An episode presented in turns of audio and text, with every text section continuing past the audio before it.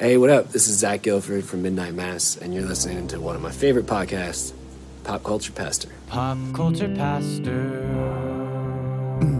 And so I'm just adding to my list of things that we don't do. We don't talk about Bruno. That's added to the list of things we don't do. Um, no, no. Yeah. And I only have one other thing on that list, and that's don't talk about Fight Club. so we don't talk about Fight Club, We and- don't. and we don't talk about Bruno. Except I do talk about Fight Club and Bruno. It'd be cool if we could figure out an allegory between them. Yes. That somehow Fight Club had some similarities with Encanto. Um, but clearly everyone talked about Fight Club. Yeah.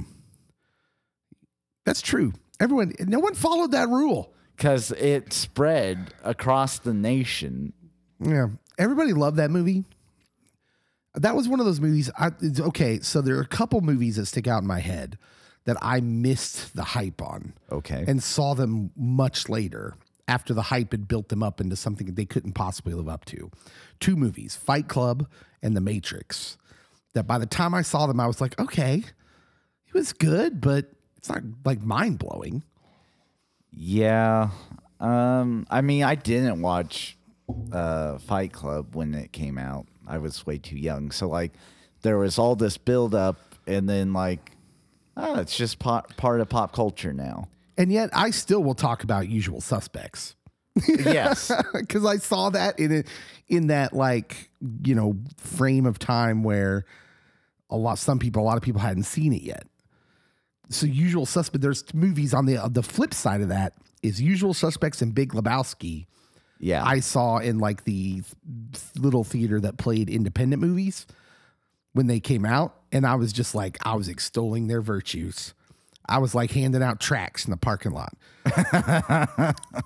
I was like, you should see this. It will save your life. um, shockingly, it probably won't. No, no. Uh, but it will be entertaining. Um, Wildly. All four of those are good movies. Yeah. Um, now, a movie that I'll reference and people will look at me weirdly when I do Seven. What's in the box? And like, I'll do that whole routine, and people are like, why are you so dramatic about what's in this box?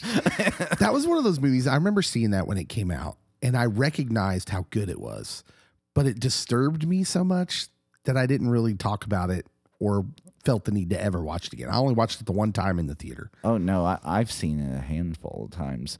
But uh, that's the second, like, Kevin Spacey movie that we've discussed. I have this recurring nightmare where I wake up and I'm the guy who's like representing the sin of sloth or no, oh, gluttony. And I'm like, ah, no.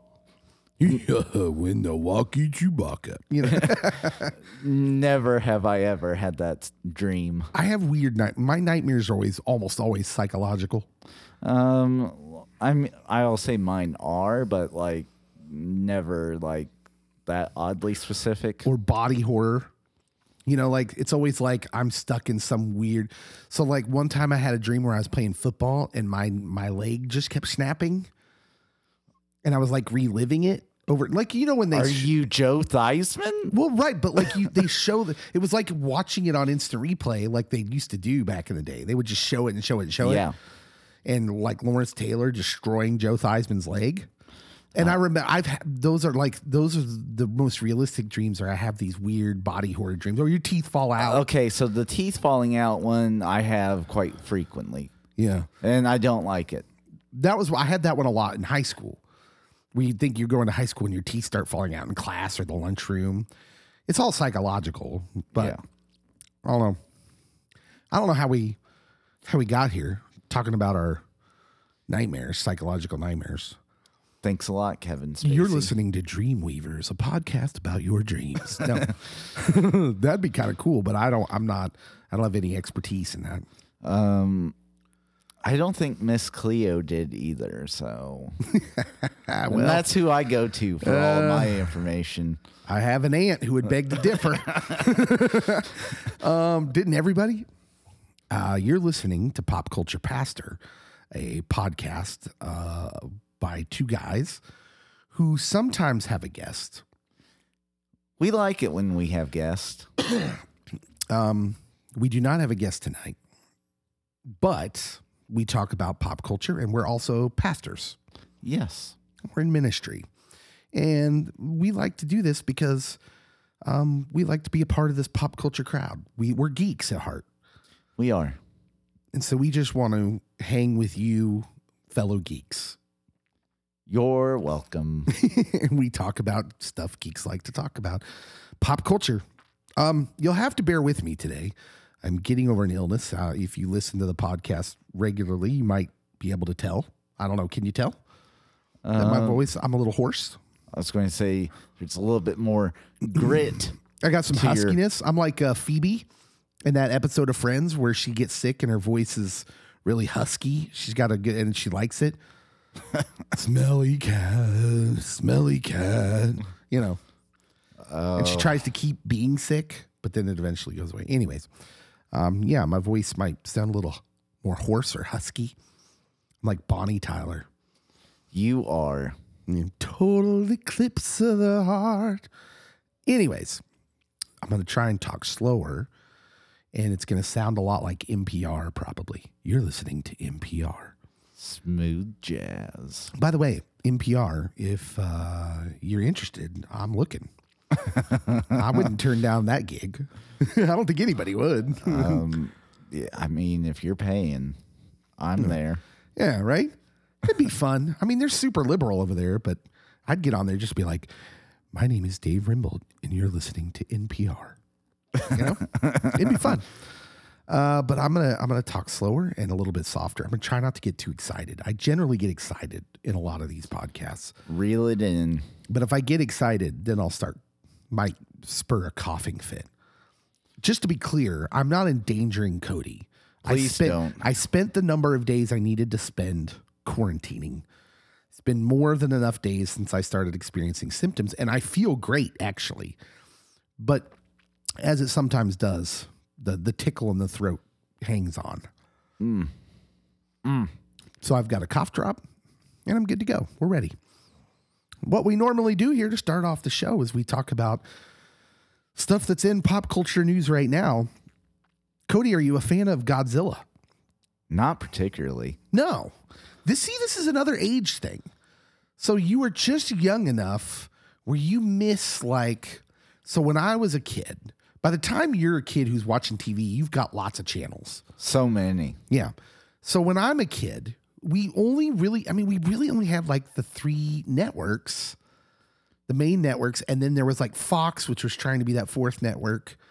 And then maybe you had like a, you know, like a WGN or something, T TBS. Yeah. Because for some reason those channels were around. Some people had them. Um, but man, Saturday afternoons or Sunday afternoons, almost exclusively, one of those networks would show you these the old Toho Godzilla movies, the black and white ones. Yes. Man in suit. I mean, the the guy in the Godzilla suit stomping on the models, and they were wonderful. I have such fond memories of finding those on TV, flipping through the channels, and finding one and like being like, "Yes, So, like any new movie of Godzilla, I have beef with just because there's usually like these logical flawed moments that I'm like, well, why would they do this? Or why would he do this? This doesn't make any sense at all. And so then I'm like, this is garbage. Well, I have a confession. I watched the first Godzilla movie, and then there was a, another Godzilla movie, correct? Mm-hmm. Which I didn't see, which may have been the first one with Eleven from Stranger Things, right? Yeah. And then there was a King Kong movie, the Kong Skull Island movie, which I did see. Mm-hmm. But then they had the Godzilla Kong movie, which I didn't see.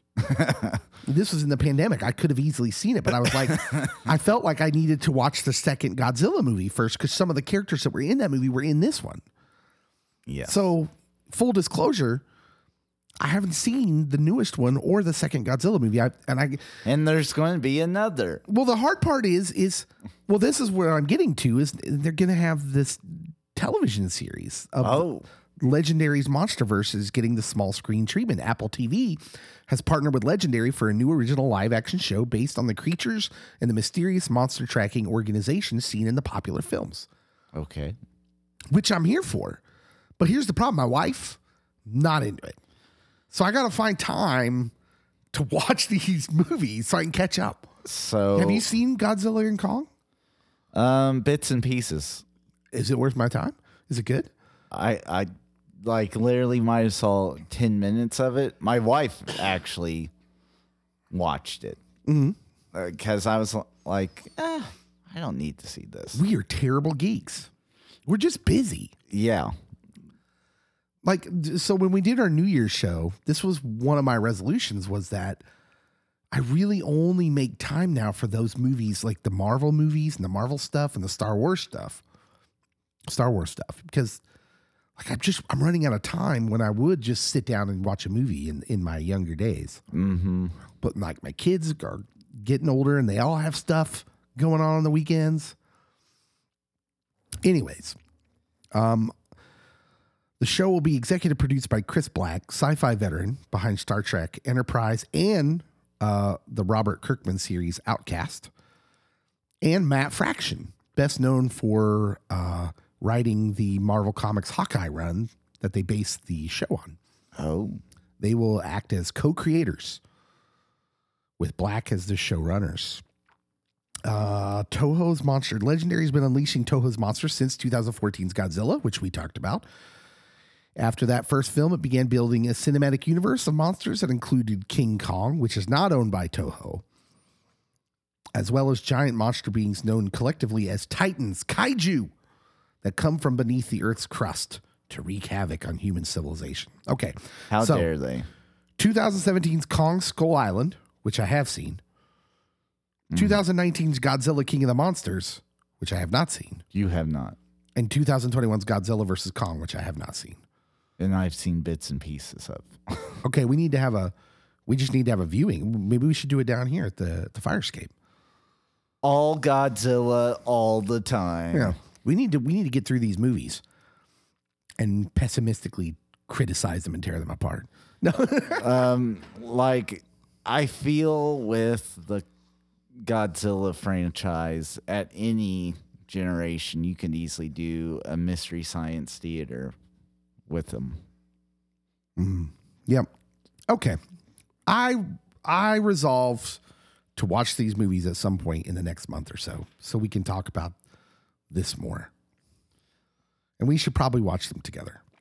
I was going to resolve to watch the series and call it good. it's probably a safe bet. I, I mean, that's part of the reason is I didn't hear overwhelmingly good things um about those movies. I think Kong Skull Island was fine. uh It's entertaining.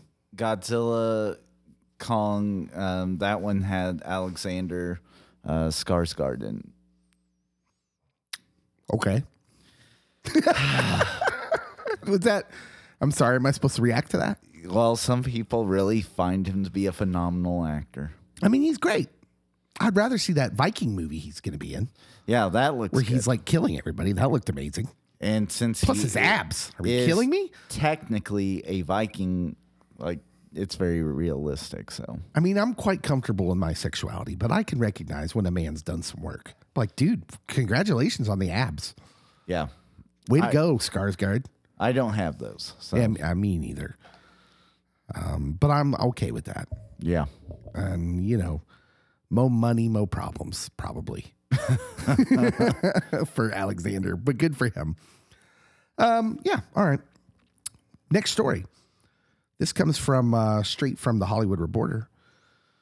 Christmas come early for Legendary and Warner Brothers. The two companies are gearing up to make a sequel to the Christmas holiday classic, A Christmas Story, closing a deal for Peter Billingsley, the child star of the original 1983 movie, to top line and produce.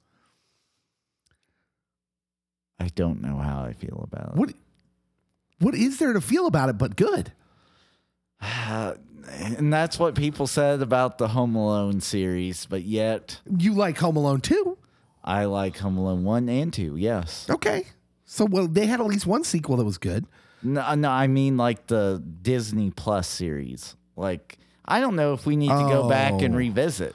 Oh, That's no. how I am. That, like, I'm good. Okay, but when they get some of the original people, like I'm excited. I'm excited for Peter Billingsley has been done a lot of stuff behind the camera. In fact, mo- in his career, more than he's done in front of it. Uh, so, and with his relationship with the source material, he's obviously going to take great care. I would think in this. Let me tell you a little bit about it. I mean, before you get all negative, um, titled "A Christmas Story Christmas." The feature, which is intended for HBO Max, will be directed by Clay Kaytis, who already tackled the snowy holiday season with the Christmas Chronicles uh, with Kurt Russell. Okay. He uh, he he directed that, uh, and it has a script by Nick Schenk, the writer behind recent Clint Eastwood movies such as Gran Torino and The Mule, which is interesting.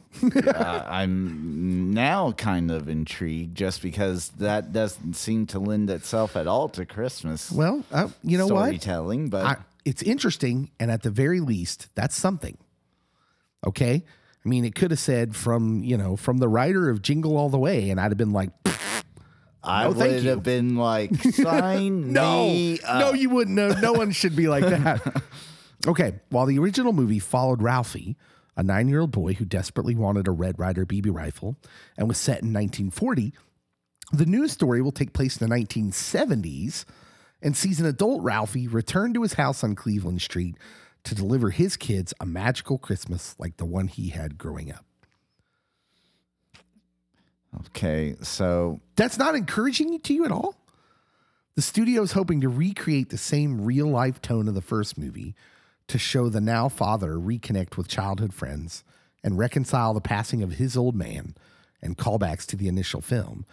Except now it's going to be set in the 70s. So they can, so like, they remember how that movie looked old even for its time? yes. So now they'll be able to shoot in the style of the 70s in that time where he's the dad now. I think this is brilliant. Um, so it has potential, but it could also have the same potential of the big Lebowski sequel, The Jesus Rolls. Oh, yeah, I forgot about that. And so, I mean, yeah, Well, did you see that? Was it not good? It wasn't good, was it? like Now, let's be clear. The sequel, that quote unquote Quote, sequel, sequel. was not done by the Coen brothers and had no one that was involved with that. Except Except John for the except for John Turturro. Who played the Jesus. Yes. And I'm just saying it had a box office Oh, that would have been okay. terrible in the 70s. It was $64,000. I would say this is a completely different situation. I would say enough time has passed between both of them that you're you're just trying to milk a dead cow at this point. Okay. Well, But I'm cynical, so anyone who's listened to this podcast any length of time, they must just get tired of mm, figuring out all the times I was right and you were wrong. it just gets old and boring. So we don't have to fight about it. um, production begins in February. Billingsley uh, focused, as I said, on behind the camera career. He's been a producer on the Broadway musical adaptation of Christmas Story, which has received three Tony nominations, as well as on Jon Favreau's culinary themed acting talk show Dinner for Five. He's also an executive producer with Vince Vaughn on Netflix's animated F is for Family and directed the Universal comedy Couple Retreat. Couples Retreat. I've seen that one. It was okay. Wasn't the best. Yeah. But had a lot of his uh a lot of his bros. That's his group, Favreau, Vince Vaughn. They're all they're all friends. Well, that must be nice. Yeah. So, I mean, I'll watch it, but like, I'm not going to have like these super high hopes. Let, let me ask you this. it does it make you nervous? I'm getting it's getting hard for me to like I do have a little bit of negativity when I hear it's going to be on HBO Max. And not a theater release, right? So And- and- but that's a change that's part of this changing kind of world. yeah, I so I don't have any issue with it being on HBO Max. Like I had to learn that just because something comes out on Netflix doesn't make it automatically junk. Yeah. Because I used to think that up until maybe six months ago. oh, it's a movie that went straight to Netflix. Why would I watch that? It's not like the straight to VHS or straight to DVD crowd. But I'm still kind of there. It's hard for me to switch my mind over to that. Um, although either it is either they're forecasting that it wouldn't do well in theaters because usually if warner brothers thinks that they can double up on it they will have like a 30 day wait before it goes to hbo max Yeah. and or there's they're using this to hype up HBO Max originals. Hmm. That's the only two things I could think of. I'm I'm very positive on it. I'm I'm choosing to be positive, and basically, I've said this before. I said this on our Christmas pods. Um, the quality of a holiday themed movie, TV show, whatever, I'm not holding it to as high a standard as like some of our other movie stuff, because to me, the holiday part of it kind of lends itself to like I'm just trying to get the joy out of this. Yeah. And I mean, there's definitely a certain crowd that this is like a continuation of their Christmas traditions. I think a great example of that is that new 8-bit Christmas that came out this year. Not a great like if you're if you're looking at it as just a movie, it's not a great movie. But it had this wonderful like um nostalgic quality that they nailed about the 80s that made it fun for me. And it was Christmas. And so it was just like I could really enjoy it even though there's a part of my mind that was like this is not a good movie. Anyways, um, speaking of things that, like, we're just talking about things that go to straight to streaming services now, movies made for streaming services. Variety reporting that Daniel Radcliffe, Radcliffe, Harry Potter, set to star as Grammy-winning musician Weird Al Yankovic in a Roku original movie, Weird Weird the Al Yankovic story. I love it. I'm right. here for it. And I think that's the perfect casting for a Weird Al Yankovic biopic. That Weird Al is like producing. So yeah, I think first of all, let's just be real. Weird Al's a genius. he is. absolute genius. And so the fact that he is helping produce this this movie gives me all the confidence in the world that it's going to be wonderfully weird and awesome. I nearly, like, I think a year before the pandemic, he went on tour, and I nearly had my wife convinced to go see him in concert. I was so close. I have sadly never seen him in concert, but I had several of his cassette tapes growing up, including um, I'm Fat. You know I'm fat. I'm fat. Ham on. Ham on whole wheat on rye. Wonderful. Uh, I lost on Jeopardy, baby. Just so, many good ones. I remember when like White Nerdy came out, and like everyone's like, "He's back," and there was He much was never gone. rejoicing. He was never gone. Weird Al, I don't know how long that career spans, but it's a long time. And he's never, the weird thing about him is it's always like a visit from a long lost welcome friend. It's always welcome. It's never, it never goes out of style.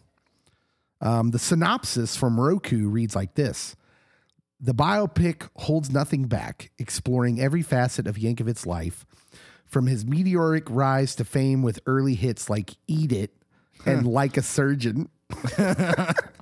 like a surgeon. To his torrid celebrity love affairs and famously depraved lifestyle. Even the synopsis is hilarious. Oh, Weird, the Al Yankovic story takes audiences on a truly unbelievable journey through Yankovic's life and career from gifted child prodigy to the greatest musical legend of all time. Nailed it. Oh my gosh, totally nailed it. That synopsis makes me want to see this movie. Be- and, and it seems like I'll bet he wrote that himself. I hope so. Uh, He totally wrote that. I wish we could have Al Yankovic on the pod because I would be like, "You wrote that synopsis, didn't you?" Because it's it's comedic genius. It is. Uh, for his part in it, he says, "I'm very happy to say we're on schedule," said Al, and I'm absolutely thrilled that Daniel Radcliffe will be portraying me in the film. I have no doubt whatsoever that this is the role future generations will remember him for.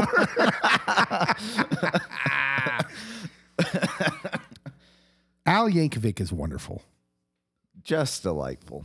Uh, think about all the joy he spread So much. just by being himself.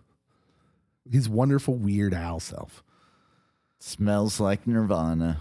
We're to give him a pop culture pastor sticker right there. You got it. Yeah. It's like a Buckeye, except better. Buckeye. uh, Spotify was in the news this last week um, because of Neil Young. Neil Young, uh, well, let's just say this. If you want one last listen to Harvest Moon, you better get to it. Um, he, what's his best song? I would say Heart of Gold, but that's me. Young wrote a letter addressed to his management and record label where he referenced the show The Joe Rogan Experience, which Okay. is a podcast, now a video podcast. 30 million listeners. We're coming for you, Joe. Yeah. Yeah. Joe, uh, right. um, which, you know, for whatever, you know, in this time, he's being criticized for promoting conspiracy theories and false information, um, whatever. It's all about the vaccine stuff, but it's never about that. It's just about, like, here's the crazy thing I don't understand about the whole Joe Rogan thing. Because we were just talking about this before. We're both casual listeners or observers, and it really has nothing to do with Joe Rogan. When he has someone that we find interesting on, is when we'll listen or watch. Yeah. Really has nothing to do with Joe. Not that Joe's not interesting. I find Joe interesting enough. But I also don't like nothing he says to me is really sticking in my head after I watch that. It's always I'm always there for the other person. like quite literally so like for me he goes from news radio to fear factor to like at one time both sides of the aisle were like most trusted dude. And i'm like how did we get here with a guy that's a, a comedian to start off with and like I get that comedians are great observers and they pick up on things, but like literally everyone and their mom's like, "Oh, we love Joe Rogan." And then like the past couple of years happen and then it's become very divisive. Well, and yeah, let's be clear. Joe Rogan didn't change. Yeah. our culture changed around Joe Rogan because Joe Rogan's the same dude he has always been, right? And and again, no disrespect to Joe. Yeah. I think what he's done is amazing, but I don't listen to that show and go, "Oh man, the things Joe's are Joe is saying is really sticking in my head." Like I get that he's okay when he expresses opinion, which isn't that often on his show Yeah. he mostly what he does is he gets interesting people on his show and then he asks them questions. Right? Yeah. When he does an expressive opinion, I don't always agree with it, but it doesn't always it doesn't ruin my day either because at the end of the day I'm like it's Joe Rogan. I mean, for goodness sakes, he hosted the Man Show. I forgot about the man show. And, and so, like, it's not ruining my day if Joe says something that I disagree with. Like, for instance, Joe often goes on tangents about lazy people, people not taking care of themselves. He thinks Yeah. it's like the worst thing in the world. But Joe doesn't take into account all the mental problems that people, mental health issues people have that contribute to that, and the way food in this country is completely messed up. yeah. He doesn't take because it's easy for him.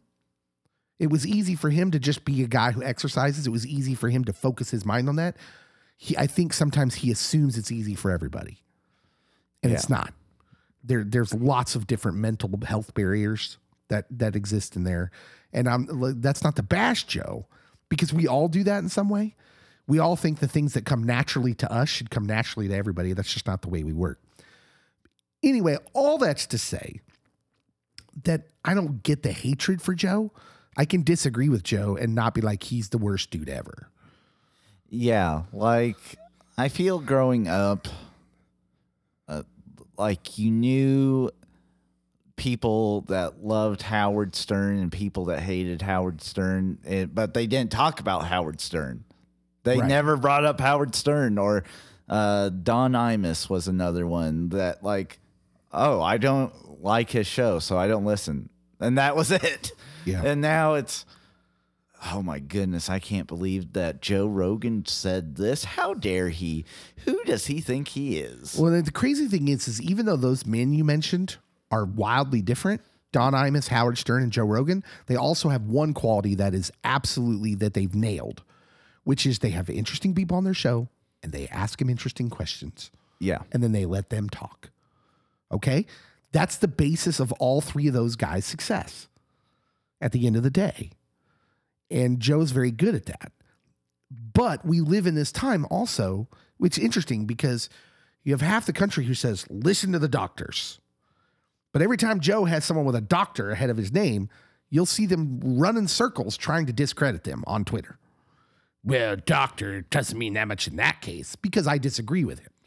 Yeah. eh, Or what happened with Sanjay Gupta, where like there was such an outcry of him going on the show. Oh, because he embarrassed himself. And I'm like, quite literally, like, you are t- saying that Joe Rogan spreads misinformation. Wouldn't you want someone that you would say has credible information to go on there and share his beliefs, facts, and opinions? I mean, I listened to that show. Sanjay Gupta went on to Joe Rogan and said completely reversed of everything he said like the week before on CNN. And then mm-hmm. went on CNN the next day when he realized I said some things I shouldn't have, and then just completely said, I didn't mean any of that, and went all the way back the other way. And it's like, look, and again, I'm not even gonna, I, I don't even care about the topic they were talking about. This whole vaccine thing and all of that, I don't really care about all that. Y'all can fight about that if you want to. I don't really, I'm not going to tell you I have a stand or anything. I just don't care. You just tell me I'm, I'll wear a mask. You, you want me to wear a mask? I'll wear a mask because I, I'm a, I love Jesus and I want to make you happy. Right? I'm not going to fight you on it. Uh, you can, if you tell us all to get vaccines, I'll, I'll, I'll give myself a vaccine. That's fine. Um, because I want you to be comfortable because I love you. But be consistent. That's all. Like I just want and and if you don't know, say I don't know. Yeah, and there's no, no fault in not knowing, especially during this time period where, ah, this is something new. We haven't gone through this, and we haven't gone through it with this virus as anyone walking around on the earth right now. So, Yeah. Anyways, this is all really over overly serious for our podcast. So let me get back on track. I'm just trying to give you like tell you where I am with Joe Rogan, which is to say I'm neutral. He he has interesting people on his podcast. I like to listen when the person interests me. And um, I don't regularly listen mostly when he has other people that I don't know or don't care what they do on. yeah. And Neil Young, in a letter, said, I'm doing this because Spotify is spreading fake information about vaccines, potentially causing death to those who believe the disinformation being spread by them. Young wrote, according to Rolling Stone, please act on this immediately today and keep me informed on the time schedule. He basically said, uh, lose Joe Rogan or lose my music catalog. Well, today, as we're recording this, uh, Spotify, the streaming service, is in the process of removing Neil Young's music catalog. again, like there's two or three songs that I'm like, oh, Neil, you had some hits, and then the rest I'm like, yeah, you keep it. Um, the interesting thing is, is he published an open letter on Monday. Neil Young did this letter. He sent it to Spotify, but he also put it out there. It's since been deleted. He you can't find it now. He took it offline. Oh, he must have been worried about the Benjamins. Um, yeah, yeah. I, I mean, I get it. Here, let's just let's just give a bottom line here for the pandemic in this time. This is a time when we're not living in it. It'll be much easier for us to come back and diagnose everything that was happening. Mm-hmm. And I think if we have that understanding, I think the problem we're not getting along with each other right now. Everybody's so angry. First of all, it's because we're in the middle of a mental health crisis that we're not really coming to grips with. We don't really understand it's happening. We're like the frog in in the bear, in the slowly heating pot of water. You know, if you throw a, a frog in a boiling pot of water, it'll jump right out. But if you put a frog in room temperature water and you slowly heat it up to boiling, it'll never jump out. It'll just die. Yeah. Okay. So I think that's what happened to us. And we're in the middle of this mental health thing. And we're just angry. And we're just really mad at all these people who don't think the same thing we think. Um, but it's very hard for us to use any kind of nuance in this situation because of our anger. I would also put out that, I mean, Neil like bust onto the scene in the 60s during like the protests, war era protests. And like he is a Vietnam protester. Okay. And Yeah. so uh, that, it's part of Neil's background. And Neil famously had beef with like Lynyrd Skynyrd over something. And I mean, Neil is one to poke the bear and I mean, if if, if we're gonna get into a discussion, that this will sound really okay boomerish, but we could. This is a whole other discussion of uh, my life as an activist really being nothing more than a I'm patting myself on the back because look at me fighting the power, blah blah blah. Because there's a pride factor to all that. keep on rocking in the free world. I mean that that that's what Neil does. This Yeah. is Neil. Yeah, but that's my point. Yeah. Is this about Neil, or is this about your fellow man, Um, I would say Neil. or is it about Neil uh, Neil fighting the man? Anyways, that's a whole nother. That's a whole different topic, and I don't want to go there. I just it, it bothers me sometimes that we don't we aren't humble enough to look at our pride and our motivations in everything we do, So even when it seems right. I am partially okay with what Neil did, except for the fact that he took down the letter. Mm-hmm. Because if you are that serious about your stance on something, that you're willing to risk your financial livelihood, mm-hmm. Go for it. If we won't examine our own motivations, they often are on display eventually for everyone. And you're right. I think you're absolutely right. That that's a that's a little clue. It's a clue to your motivations. And that's fine. Look, at the end of the day, he could be right.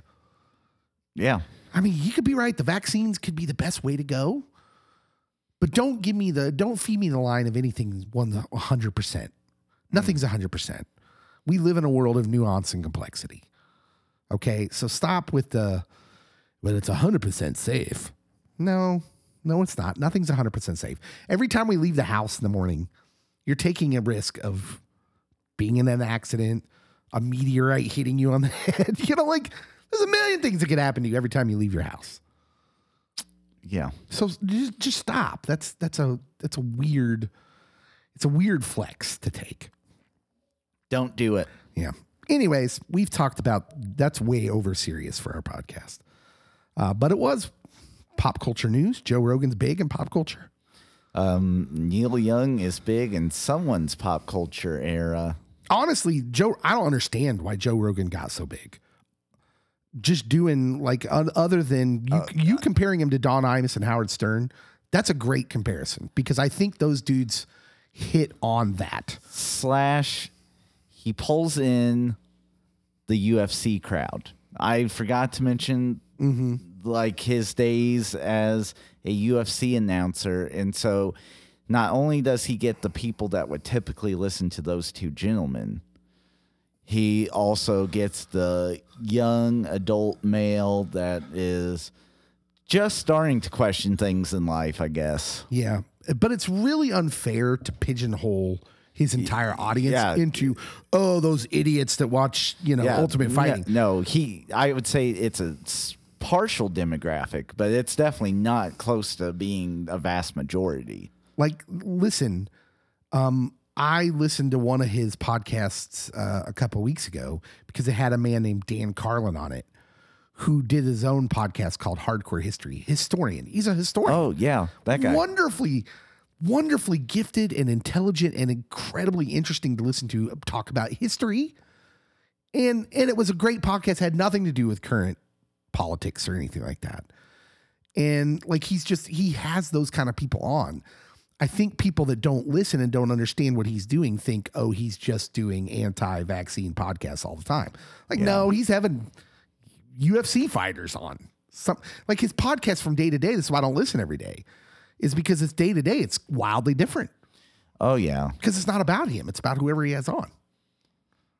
I mean, there's times that I'll purposely listen because I'm like, this guest seems way out there. I want to hear this mm-hmm. because it'll be entertaining. But Yeah. Okay. All right. The news portion is over. When we come back, we wanted to talk about stars who almost got cast in roles that they didn't get cast for. So, like, what if certain roles in your movies would have been different?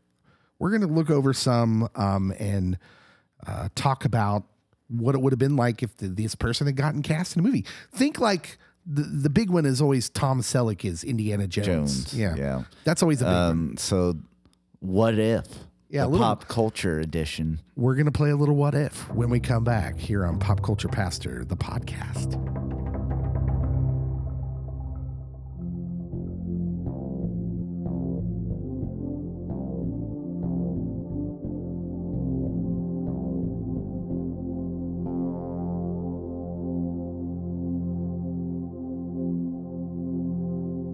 All right, we're back here on Pop Culture Pastor, ready for our main topic roles that almost got played by someone else.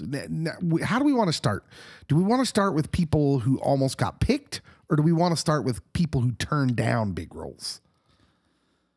Oh, I feel almost got picked and saved the turned down the big roles because that was their choice and silliness on their parts. Um, some of these, um, I, I don't know that all of these will be people that did try it out but didn't get picked. But for whatever reason, um, it's not. It's a different list. So I have a list of some who turned down a role, like literally was offered and they turned down. Uh, this list is just stars who almost played iconic parts. Madonna almost was Catwoman in Batman Returns. Now it's one of her career regrets. Madonna told Jimmy Fallon that she turned down the role that ultimately went to Michelle Pfeiffer, as well as the leading role in Showgirls, which she doesn't regret at all. yeah. Um, I I think that they upgraded with Michelle Pfeiffer. You think so? I do. Yeah. I mean, Madonna was good in a league of their own. Um, yeah, I I just don't know. She also says she passed on The Matrix. Did Madonna? Do does Madonna strike you as maybe someone who's so big that maybe this all is just in her mind that they wanted her to try out? I I mean, like that like, maybe that her mind didn't register that like she did- wouldn't automatically get the role that she had to come try out. I don't know.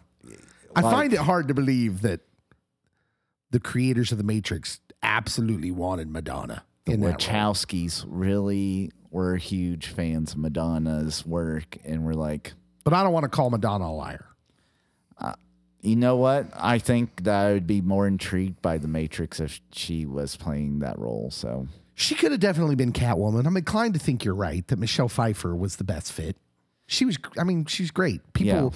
I, it's it's hard to explain to someone who wasn't alive then or wasn't like old enough then to really get into Batman Returns, how much she was the. I mean, that movie was all about her when it came out. I mean, she was the star of that movie. Take that, Mike. Yeah, it's not that Michael Keaton was bad or the movie was bad. It was just she was the focus. Because I mean, she was wearing leather latex, skin tight suit. And that was like, uh, you know, again, you, you compare it to what you had before, which the only version of that we'd ever had was like Julie Newmar on that on the campy Batman TV show. and look, look, eh, boys fell in love with Julie Newmar too. Yeah, But um, this was something else. completely. Yeah, because Tim Burton, right? Oh, Timothy. Yeah. So that's interesting, you know.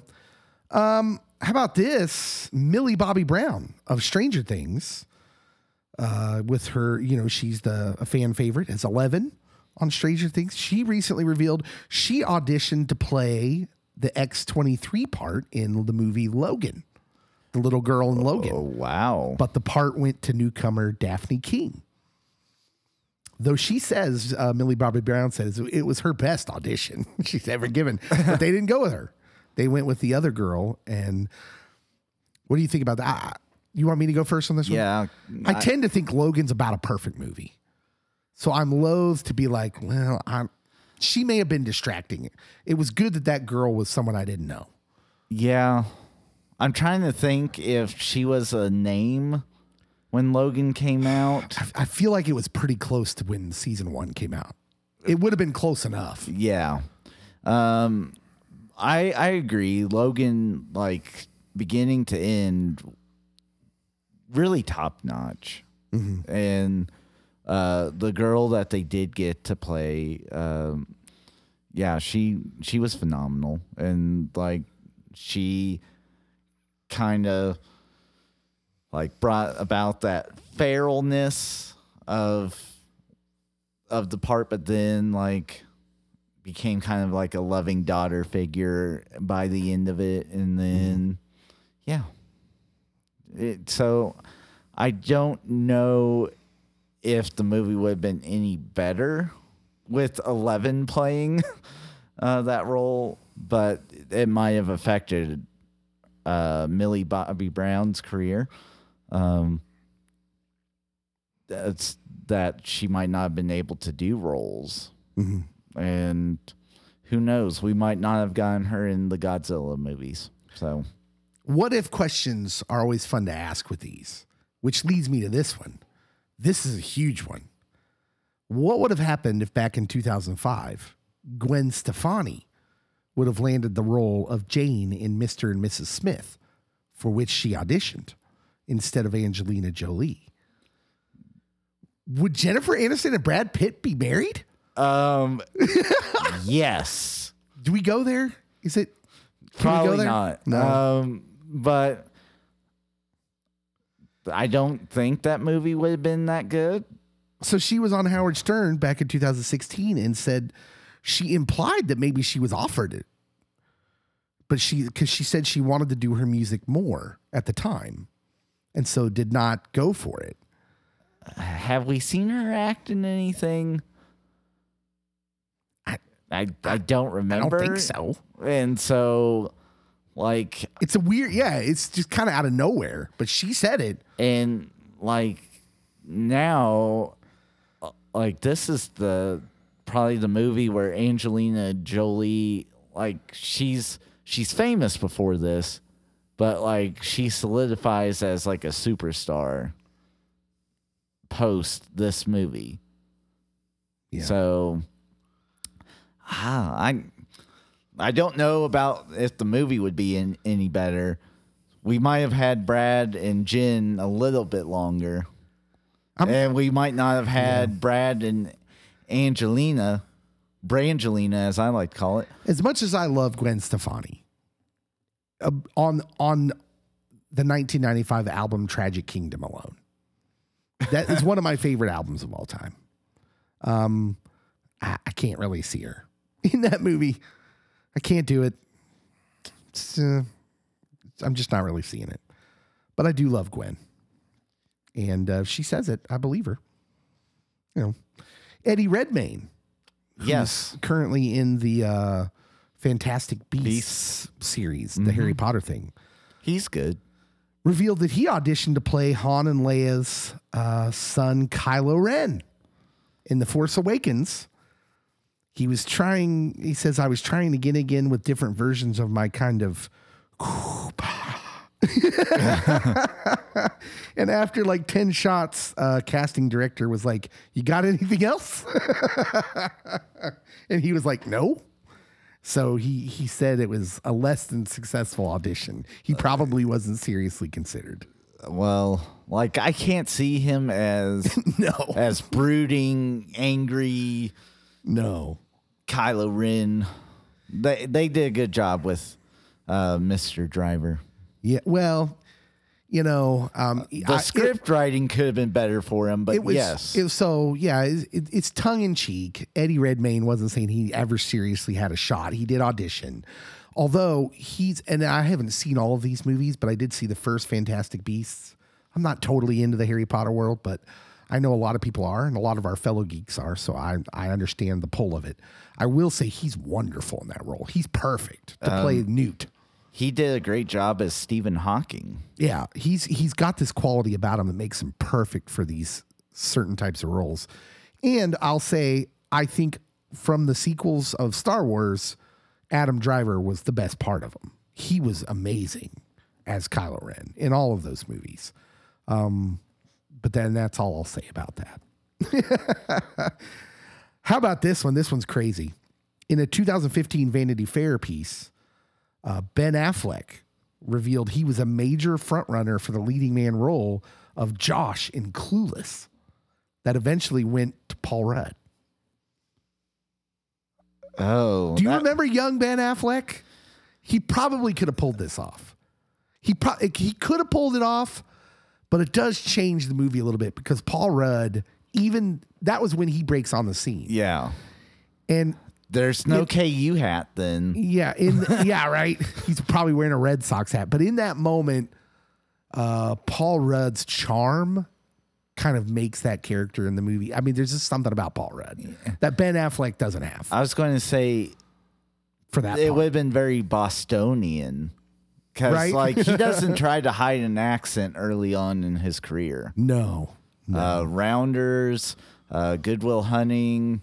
Um, I, I don't think he hides it well in Dogma. So, yeah, no, it it definitely shifts.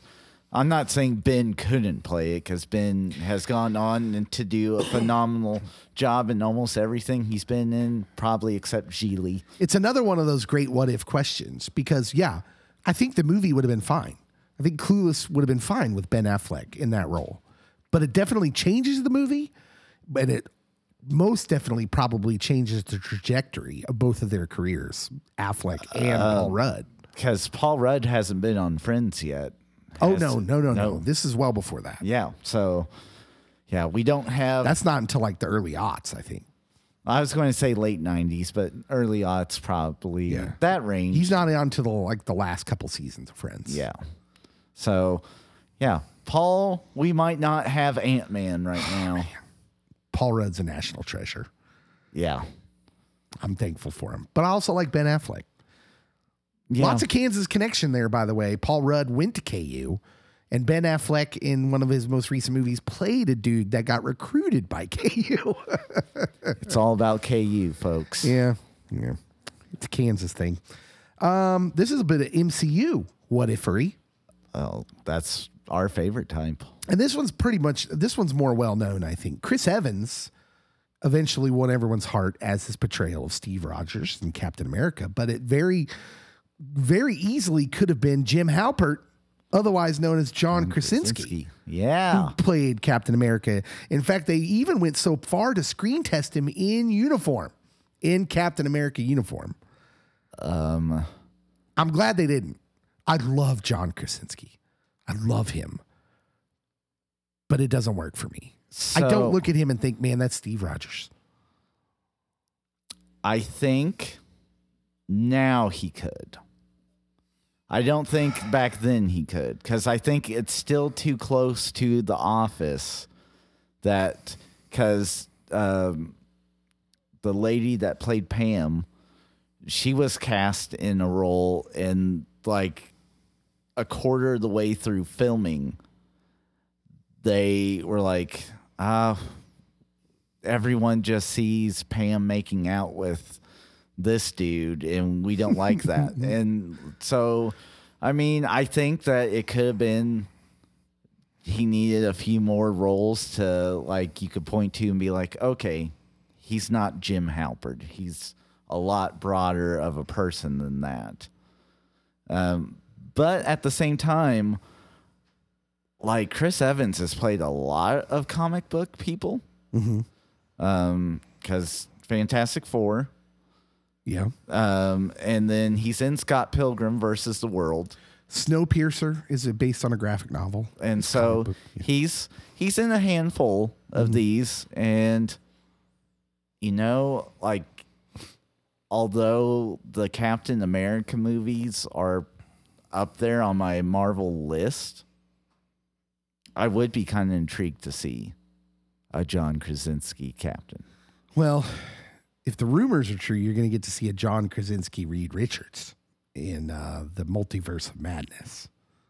it better be true That would be an amazing cameo. Um, here's my thought on that.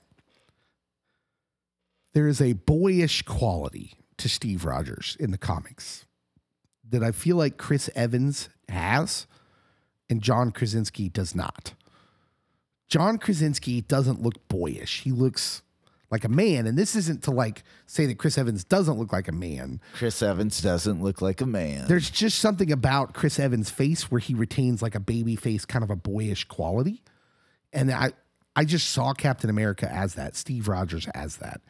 He's Boy Scout America. You know, he's just Steve Rogers. Like, I don't know.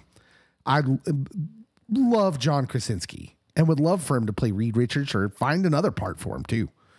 But I think the they parts. I think they nailed it with Chris Evans. You couldn't have made that part any better with anyone else, in my opinion. okay Um, speaking of the MCU, Tom Hiddleston was originally trying out for the part of Thor yes in the first Thor movie. He now he wows as the villain Loki. Um, but he told Chelsea Handler back in 2013 that he tried out for Thor. That's what he wanted to do. Um, and the person that we have to thank for him not being that is someone that we have kind of despised recently, and that's Joss Whedon. Because really? he made that, uh, what was it? Was it Cabin in the Woods? Oh yeah, yeah, yeah. uh, like the end of the world uh, movie that had um, Hemsworth in it, and uh, he's like, "Oh, he'd be really good as a superhero," and he threw his name out to Marvel, and Marvel was like, "Audition for this." Yeah. Well, let's be clear. Josh, Josh, Joss Whedon sucks. Yes, Joss, it's cool. I'm a pastor. I love you. I do. Everyone's broken. Call me. We'll talk. But yeah, I mean, no, not many people like him right now. It's- Yes. it's, it, uh, you can see why. um, he, he's struggling a little bit as a human. I think. Tom doesn't fit that that Thor build in my mind. No, like no. even if you put a blonde wig on him, He totally looks like Loki. yeah, fits it perfectly. Not only he wasn't the only one who auditioned for Thor, though. Oh, Liam Hemsworth also auditioned. Brother. Chris's brother, Chris, who eventually landed the role. Um, he tried out for Thor and lost it to his brother. But although you don't feel too bad for him, he went on to star in another franchise called The Hunger Games. so I haven't been super impressed by anything Liam's been in. Whether it's because of the source material or his acting, I can't tell. Because he was in that Nicholas Sparks movie with Miley Cyrus. Even even from the Hunger Game movies, he shares a lot of there's a there's a lot of Hemsworth qualities that Chris brings to Thor. Yeah. So if you watch the Hunger Games, you can see his his brother in some of the stuff he does, he'd have been fine, but he's not quite as buff as Chris either. Um, and then there's the older Hemsworth. I don't even know who that is. Um, he was in Westworld and uh, Ragnarok because he's the one that plays Thor in the play. Oh yeah. yeah. Yeah. Now you're just making things up. I'm not. There is no older brother. there is. How about this? This one's great. Um, Matthew McConaughey, kind of hey hey. according to an interview in 2016, um, gave an audition for a movie where he left and he thought he had it. I really enjoyed it. He said he auditioned with Kate Winslet, who really enjoyed it. It was a huge opportunity, but Jim Cameron liked Leonardo DiCaprio better. But we almost had Matthew McConaughey saying, I'm the king of the world. All right, all right, all right. yes, right. He almost got the part of Jack in Titanic. And Kate could have said, I'll never let go as she tosses his hand into the cold ocean. Man, I'm this one. I'm not going to get over this one anytime soon because I'm dying to see a version of Titanic with a young Matthew McConaughey in it. um, So, like, that definitely would change trajectory oh. for both actors. oh, well, not only that, but it changes that movie something fierce. Yeah. Leonardo brings something to that role that only he can bring. And I mean, he looks like boyish in that, Yeah. where McConaughey at this time is no. Well, Leo's always had that. Yeah. He's got this boyish quality, impish almost. He's mm-hmm. got an impish quality. Whereas Ma- McConaughey comes in there and he's got like the the rock jaw jawline, mm-hmm. and he just looks so alpha male, right? Yeah. So it'd be completely different. Like Matthew McConaughey's Jack totally whoops up Billy Zane, right? Yes. I'll punch you in this right now, Billy Zane. Uh, but yeah, there's. I definitely want to see that version of Titanic, just to see if the, he works in. All right, all right, all right. This one's great. In uh, Entertainment Weekly's 2014 oral history of the Terminator, director James Cameron revealed that O.J. Simpson was a name brought up to play the re- lead role. No. no. which famously went to Arnold Schwarzenegger. Oh. Wow. Oh man, Mike Medavoy, who was the head of Orion uh, movie uh, producers back then, he said, "Are you sitting down? You must sit down because I want O.J. Simpson for the Terminator." Recalled James Cameron. Uh, I mean, I know OJ acted in the Naked Gun movies, but like, I'm telling you what. That line, I'll be back, becomes a lot more scary when it's OJ. oh my goodness. Yeah. What what if we lived in a world where that happened? Does Ar- does Arnold Schwarzenegger never become a big star in that scenario? Probably not. do we huh? not get Jingle all the way? with OJ? oh man. Oh, that one's wild. California misses out on the governor and maybe a police chase. That is absolutely wild. Um, here's another Marvel cinema, cinematic universe. Uh, this one involves the Black Widow, but early on in the uh, the making of Iron Man Two, it was Emily Blunt that was the first choice John's wife. to play the Black Widow. Jon Favreau's first choice was Emily Blunt to play Natasha Romanoff. Blunt was also considered for the Peggy Carter role that went to Hayley Atwell. So there's some interesting trivia. Um, She bowed out of both parts, so she had them if she wanted them, but had scheduling conflicts, and has since kind of said that that may be, there may have been more to that because she seemed to indicate here in an interview in the last six months that she's just not interested in the comic book movies. Is Emily Blunt, and that's okay. I think she would have done great oh, as Oh, I do too. the Black Widow. Yeah. Well, she's got that quality. I mean, Yeah. you know, first of all, she's beautiful, of course, but she's just got, she's tall. She she's got she looks athletic. You know, some people will just look athletic. And this is not a woman thing; it's a man and woman thing. Some men, you know, like Paul Giamatti, doesn't strike me as someone who's super athletic, although he played a villain He in did the Marvel universe. which I'm glad did We won't talk about that. an appearance in the most recent Spider-Man movie. Um, I mean, like that movie that she did with Dwayne the Rock Johnson. I was like, oh, I believe that they could be in in an action couple in this. Yeah, So yeah, absolutely. Um, but that's that's cool. It's fun to think about how some of these things would have worked out. This one's really interesting. Big, starring Tom Hanks. classic. Apparently, when it first started off in development, it had a horror vibe to it. It was supposed to be kind of scary. Um, it well, I mean, you wake up as an adult being a 13 year old kid, you'd be scared too. The original, uh, the film star, uh, one of the stars, Elizabeth Perkins, who played the the girl love interest, re- revealed on Watch What Happens Live that Robert De Niro was initially set to headline the beloved 1988 comedy. Um, th- that would have. Holy cow! Robert De Niro was actually cast in the role of Josh in the movie Big. It fell apart because he had his scheduling conflicts. That's when they went to Tom Hanks. So yeah, that would have been scary because Robert De Niro is a bold personality. Like there's nothing kiddish about him. Where Tom Hanks, you're like, ah, he looks like a giant kid having fun. Serious question. I know Robert De Niro is a wonderful actor.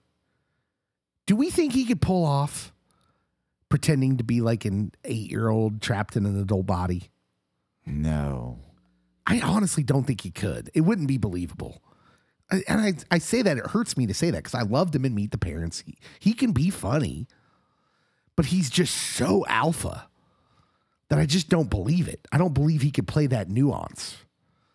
Yeah. And basically, what I'm saying is, I challenge you, Robert De Niro, to come on the podcast and convince me that you could play a kid trapped in an adult's body. We could have an exclusive here. We could. Make that happen, Robert. Have your people call our people. Owen Wilson was always Ben Stiller's first choice for the role of Hansel in Zoolander. Yeah. But in an interview with Esquire, Stiller admitted that the role almost went to another actor who is also really, really, really ridiculously good looking. Uh, and that would be Jake Gyllenhaal. Oh wow. Jake Gyllenhaal was almost Hansel if uh, his friend Owen couldn't be in it. That went the right way. It did. Owen Wilson was born to play Hansel, and uh, I'm glad that worked out. Adrien Brody was almost in Lord of the Rings as Frodo.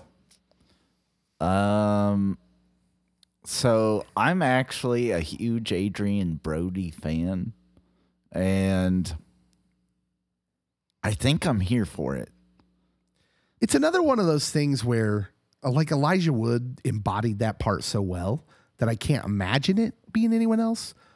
But I don't think that that role calls for something that he, some other people couldn't have done. Yeah, So, do I think Adrien Brody could have done that? Sure. I'm naming it and claiming it. But Elijah Wood, I mean, he did a great job. I mean, he's like what I imagined a hobbit looked like. He still looks like a hobbit. He's got those big, beautiful eyes. Pasty skin, Yeah. short. Yeah. I think he's short. Like, He's, I mean, don't know. yeah. He just should have been that role, right? Yeah. Uh, do you know who Glenn Howerton is? Yes. It's always sunny in Philadelphia. That's right. Always sunny in Philadelphia. this is amazing. James Gunn recently said Jimmy Gunn. when casting for Guardians of the Galaxy that if Chris Pratt, Pratt hadn't signed on to play the part of Star Lord slash Peter Quill, that it very well could have gone to Glenn Howerton of It's Always Sunny in Philadelphia.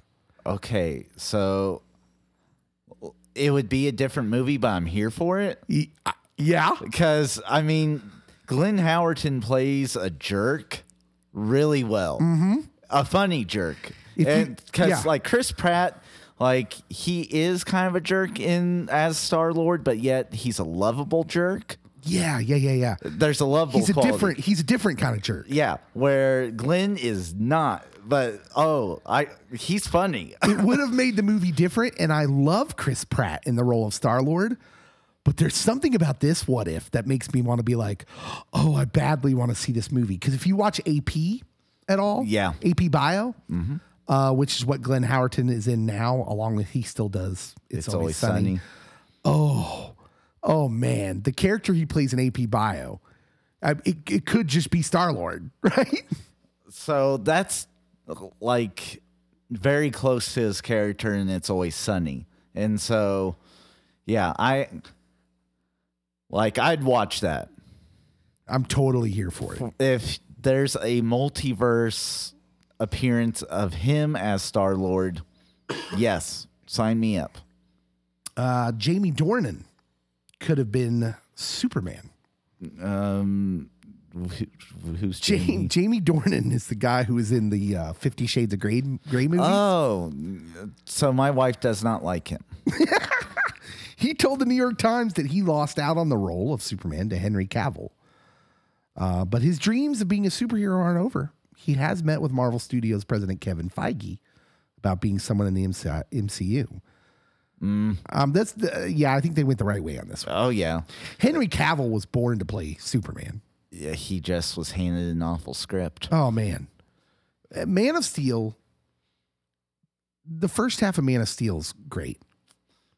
and then it jumps the shark. Yeah, yeah. Just it just goes a bad direction at that point.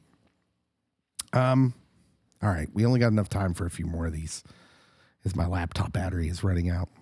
I also have one that you might not know, but you might know. So Well, hold on. I'm holding on to mine till the end. this one this one was in the news for a while or here recently andrew garfield recently uh, said that he auditioned for the role of prince caspian in the 2008 sequel to cs lewis's adaptation of the chronicles of narnia but lost out to ben barnes and the reasoning he's, he says i remember i was so desperate i auditioned for it and he kept thinking this could be it this could be it uh, he was broken up about not getting it because he was told he just wasn't handsome enough, He was too ugly. which is is hilarious because Andrew Garfield is Andrew Garfield, but Ben Barnes, he's dreamy. I mean, if we're just being honest, It's unfortunate. uh, I mean, what are you gonna do? I did read that like he was in like the final two or three for consideration for Prince Caspian. Yeah, So like he made it, but Pretty just far. Went up against yeah, an unstoppable force. he did. He did.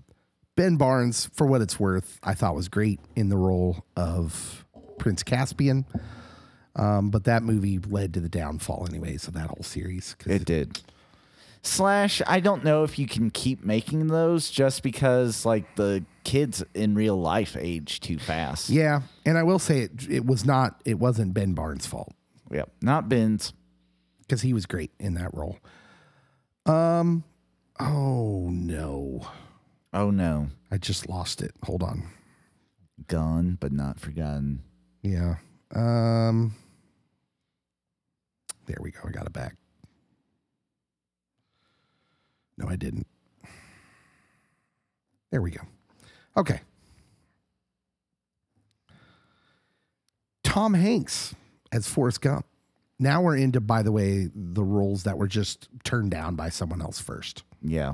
So this is this is going to blow your mind. Did you know that originally the role of Forrest Gump was offered to John Travolta, but he played it down, or he he uh, chose he turned it down to be in Pulp Fiction. I think he made the right choice. He did. Pulp Fiction is what puts John Travolta back on the map. It is. And like after watching a behind the scenes story about the making of Forrest Gump, like Tom Hanks invests heavily in it and in like the script altering process. Mm-hmm. And so mm-hmm. I don't think it would have been nearly as good of a movie because you don't have the Hanksian effect on it. I have read both the Forrest Gump books. Yes, there's two. there's a sequel, Ew. and they're strange. They're not. They're not. There's a lot of differences between the the Robert Zemeckis Tom Hanks movie and the books, and I'm imagining them being more like the books, and it would have been a much weirder movie. But John Travolta might have done fine in it. Uh, John Travolta does good and weird. Yeah, so he could have been, and he had like kind of a Michael where he played an angel, where Yeah. he played an archangel. The Archangel. right. Um, he had a quality in that that was kind of weird, Uh, yes. but uh, like a heart kind of movie. It was a heartfelt movie. Um, Legally Blonde. Reese Witherspoon uh, eventually got the role as Elle Woods, but is turned down by Christina Applegate. oh, Christina, that was a rookie mistake on your part. She did say uh, that it was a stupid move. She shouldn't have turned that down. I agree with her. she said she was kind of scared of repeating herself, which she had kind of played a dumb blonde for pretty much the beginning of her career on Married with Children. Yeah, except like this dumb blonde got into Harvard. Yeah, well, I mean, yeah, so that's the joke of those movies, though, right? Is She appears dumb, but she's not. Yeah. And so she missed out. This one is a is a very famous. We're kind of in lightning mode here. This one's pretty famous. Um, Keanu Reeves as Neo in The Matrix, originally offered to Will Smith. Will I am Smith, you silly goose. Originally considered for the starring part of Neo, uh, he said that he believes he would have messed it up if he had taken the part. Um, and then he turned it down for uh, Wild West. Wild Wild West. Yeah. Yes, which Look, the best. the- okay. the best thing that came from that movie was the hamburger at Burger King, I thought you were going to say the soundtrack. the Wild Wild West hamburger. You're like, well, Enrique Iglesias did put Bailamos. on it. that is true. And Will was Smith's good. song Wild Wild West was not bad. Hmm, it wasn't good. Like And this is coming from someone who actually kind of likes Will Smith's music. so like it was catchy. like the flu. So but no, that like cuz it was like a burger that had barbecue sauce on it at Burger King and like that's when I learned you can put other condiments besides ketchup Look, on it. people bag that all the time. And people will sit here after the fact and be like, what an idiot. He turned down the Matrix to be in Wild Wild West. Don't get it twisted. Wild Wild West was a huge budget production, Oh yeah. huge summer blockbuster movie. He got paid. He did. Like, l- listen, The Matrix was a small movie, comparatively speaking. and it like became kind of like this otherworldly thing after a while. It wasn't like, Yeah. oh, everyone just knew Keanu Reeves in The Matrix was going to be huge. There isn't any ins- as- aspiring actor who's looking to make it who, when pitched both of those roles and those scenarios, wouldn't have gone with Wild Wild West. Yeah. It just in no way, no way. Although I would have chose acting with Larry Fishburne any day.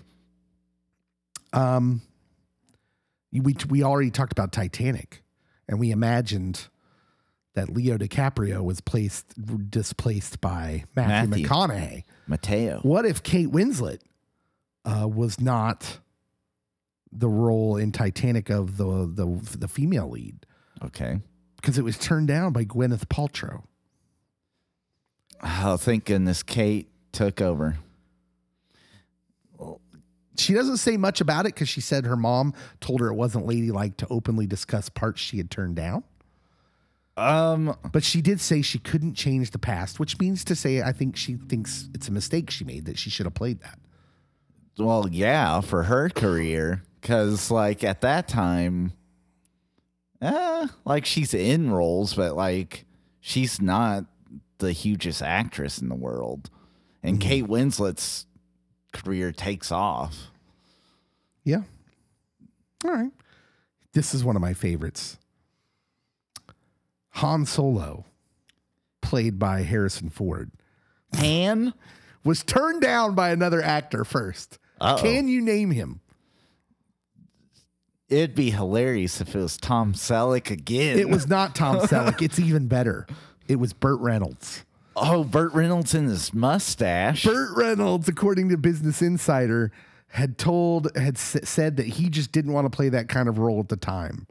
Before Harrison Ford was even on that project, uh, Burt Reynolds said no, and also Al Pacino, a young Al Pacino said no. Oh, that would have been a completely different movie. I love you. I know. oh, uh, yeah. you gotta let the Wookiee win.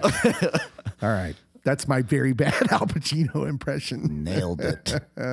Okay, that's all I got. What do you got? Okay. So we nearly had a different Marty McFly. Hmm, I know this one. I actually know this one. Do you know, remember the guy's name? He was the guy that played. Uh, he was in the movie Mask. he was the guy in the movie Mask. Yeah, uh, what was his name? Is it Eric? Eric Stoltz. Eric Stoltz. Yes. Yeah, he actually started filming scenes. Yeah. And then they were over him. yeah, they were like, mm, this isn't gonna work. They made a good choice. They did. Yeah. Michael J. Fox was born to be that guy. He was born to be Marty McFly. Yes. Such a good movie. I never thought I'd say that after Family Ties. Like everybody was like, man, he was just born to be uh, whoever he was in Family Ties. Alex P. Keaton? Yeah, Alex P. Keaton. That's it. Everybody would have been like, he was born to be that guy, who's wildly different from Marty McFly. Um, and then uh, what is the show that he's on in the 90s where he's in the New York mayor's office? By the way, Michael P. or Alex P. Keaton would be like a hated individual. He was super Republican. Oh, he was. Everybody would hate him today. yes. Uh, personally, I, I love Michael J. Fox and everything he's in. Um, Spin City, that was the name of the show. Yeah, he was in Spin City. Uh, but he did a good job as Stuart Little. forever, forever to be remembered as Marty McFly, though. Teen What- Wolf. What a wonderful set of movies Back to the Future turned out to be. Yes. Just for, if nothing else, for the the people in that movie, just really they hit it. Uh, Michael J. Fox as Marty, um, Christopher Lloyd. Christopher Lloyd as Doc Brown, just wonderful. Yeah, you didn't. The casting agents they didn't go wrong. um, Crispin Glover, and then guy that plays lookalike Crispin Glover. Crispin Glover was so weird. He was off the rails. Still kind of is. Man. Okay. We learned a lot this We episode. Um, we learned, uh, I thought of something else we got to add to our list of things we don't talk about. We don't talk about Bruno. We don't talk about Bruno. We don't talk about Fight Club. We don't. And we don't talk about, uh, I lost it. I forgot. I'll remember it for the next show. I hope because we're ending on a cliffhanger. Tune in next week and see if Dave remembers. Tune in next week to see if my COVID addled brain remembers who, who we're not supposed to talk about or what we're not supposed to talk about. yeah, because you did not tell me, so I can't help you remember. Um, yeah, the vast right wing conspiracy that Hillary Clinton was always talking about. I don't know. Okay, uh, that's we're we're out of we're out of time. As always, thank you so much to everyone listening. It would be a huge help to us. We've got a lot of big plans. Big. big plans that have everything to do with our our ministers' hearts. Um, we have plans in motion to get a booth at the Kansas the Comic Con in Kansas City. That's exciting. Uh, it costs us quite a bit of money A because few doll hairs. most of the people that go there they're selling something, which we're not really going to do. No. We want to be there and create relationships and just be a light in that that room. Yeah. and to just hang around fellow geeks and have fun. Um, so yeah, And meet Superman. You're you're probably wondering what does this have to do with you? Um, keep your eyes out. We're going to do some fundraisers, sell some cool T-shirts, pop culture pastor gear, some swag Swag. that maybe you'll want. Uh, but in the meantime, it would help us immensely if you uh, subscribe to our podcast if you like it and gave us a good review. That'd be nice. That would be awesome. So give us a good review on whatever whatever you're doing and share us. Share if you like it, share the episode on your social media. Tell tell people why you like it. That would be great. We we are humbled that there's even anyone listening at all. We heart you, precious listener. we do heart you. All right. We'll see you next week. Everyone have a wonderful and blessed week.